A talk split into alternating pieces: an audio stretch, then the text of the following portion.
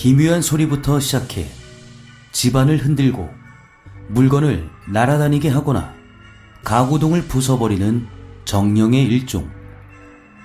일명 폴터가이스트 현상이라 말한다. 이 현상을 영등포의 한 모텔에서 겪은 제보자가 있었으니 그는 어떤 현상을 겪은 것일까?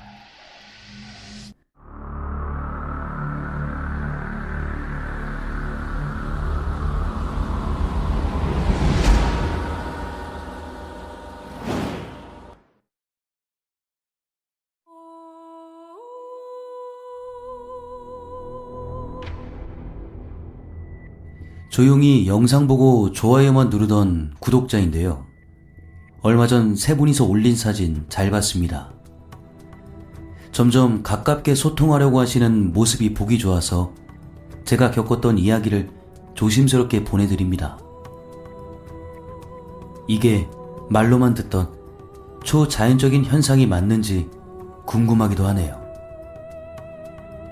10년 전 군대를 전역하고 친한 친구로부터 소개팅을 하게 되었습니다. 잘 맞았던지 3개월의 만남 끝에 연인으로 발전이 되었습니다. 그녀는 풋풋한 대학생이었고 저는 24살 대학교 중퇴를 한 상황이었죠. 세상을 다 가진 기분으로 한참 만남을 이어가던 어느 날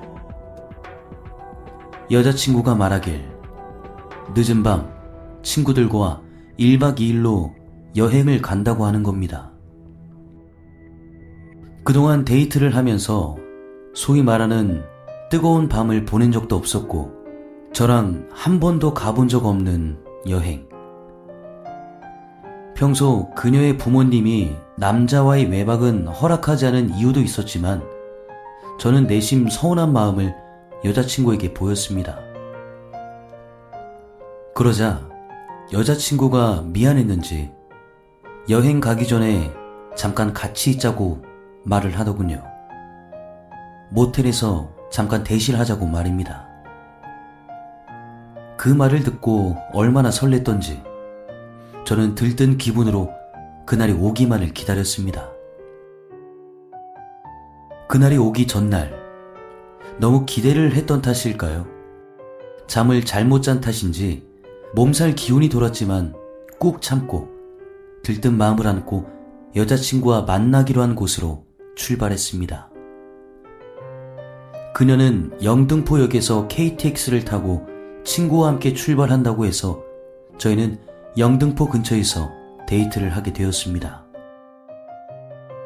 영화도 보고 카페도 다녀오고 초저녁에 간단한 반주까지 하고 난 뒤 드디어 영등포역 뒤편에 있는 호텔로 여자친구의 손을 잡고 들어가게 되었습니다.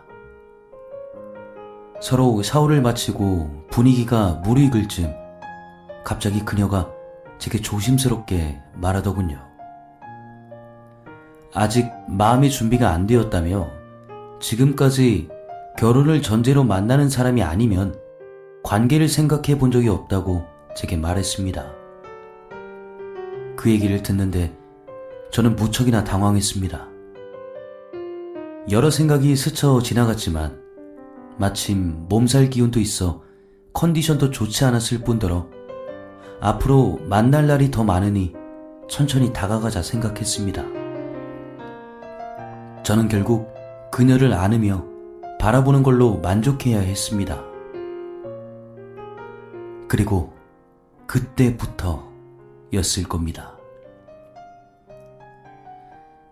처음 들어올 때 그녀에게 집중을 해서 몰랐으나 자세히 보니 호텔 방은이 조금 이상했습니다. 망가진 건지 낡은 건지 테이블부터 시작해 침대, 전화기, 리모컨까지 모든 것이 뭔가 관리가 소홀한 방인가 싶을 정도로 이상했습니다. 순간 기분이 나빠진 저는 푸른트에 전화를 해 따질까도 했지만 지금 분위기를 망치고 싶지 않았고 게다가 몸살 탓에 그냥 가만히 있기로 했습니다. 한참 그녀와 TV를 보고 있는데 갑자기 호텔 방 불이 저절로 켜졌다 꺼지기를 5분가량 반복하더군요. 결국 화가 난 저는 프런트의 전화에 왜 방불이 꺼졌다 켜졌다 반복을 하냐고 따졌지만 돌아오는 대답은 죄송하다는 말뿐 영문을 모르겠다며 말끝을 흐리더군요. 확실한 대답을 듣지 못하고 전화를 끊으려 하는데 그 순간 전화기에 들리는 그들의 한마디. 또 시작인가?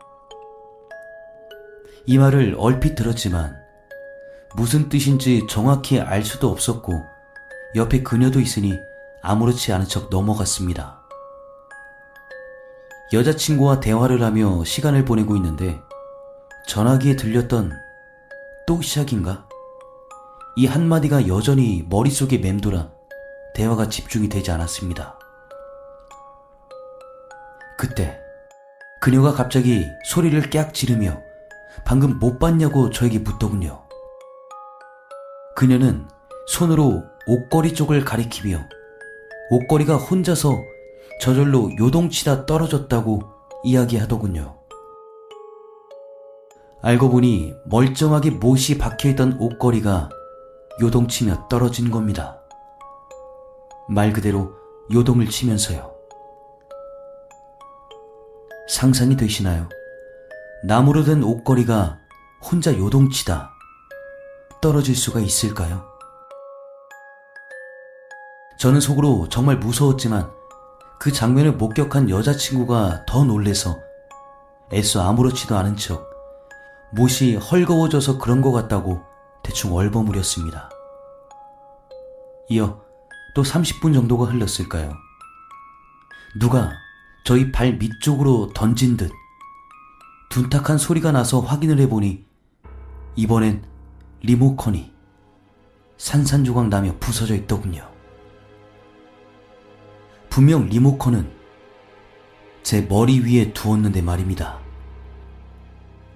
이제는 저도 그녀도 너무 무서워서 같이 소리를 질렀고 그녀가 무서움에 눈물을 흘리자 저는 또 지켜주겠다고 아무렇지 않은 척하며 내가 발밑에 두고 떨어뜨린 것 같다며 그녀를 달래주었습니다.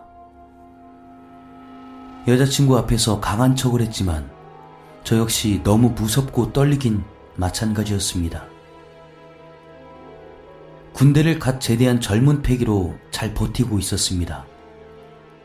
그리고 바로 10분 뒤에 결정적인 사건이 터지고 말았습니다. 그녀도 잠이 들었고 저도 서서히 잠이 들려는 순간 왜 그런지는 모르겠지만 실눈을 뜨고 제 옆에 있던 프론트 전화기를 보고 있었는데 그 순간 건들지도 않았던 전화기에서 흰호음 소리가 방 안에 울리는 겁니다. 스피커 모드 상태로 말이죠. 몇 분 전까지 말도 안 되는 경험을 해서인지 그 소리는 더욱 크고 무섭게 들렸습니다.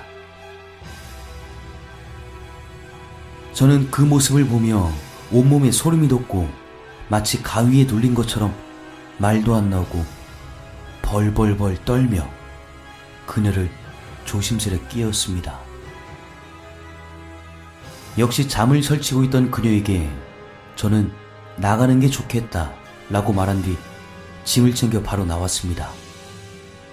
그리고 나오면서 그녀를 잠시 호텔 입구에 세워두고 프론트에 다가가 담당자에게 있었던 일을 말했습니다. 그러자 정말 죄송하다며 연신 고개를 숙였고 그들도 왜 그러는지 전혀 알 수가 없다고 말하더군요. 정말 모르는 건지 모른 척 하는 건지 알 수 없었지만 결국 환불만 받고 호텔을 나왔습니다. 밖으로 나와 그녀와 잠시 카페에 머물다 한 시간 뒤 그녀를 보냈습니다. 집으로 돌아와 그 호텔 이름을 검색하니 이유는 알 수 없으나 자살한 조선족 여성이 있었으며 그 호텔은 이미 귀신이나 초자연적인 현상이 번번이 일어났었다고 합니다. 그날 이후로 저는 그녀와 짧은 만남을 이어가다 헤어졌지만 그녀는 이제 기억도 안 나고 생각조차 나지 않습니다. 하지만 아직도 그날 제가 봤던 일들은 잊혀지지가 않습니다.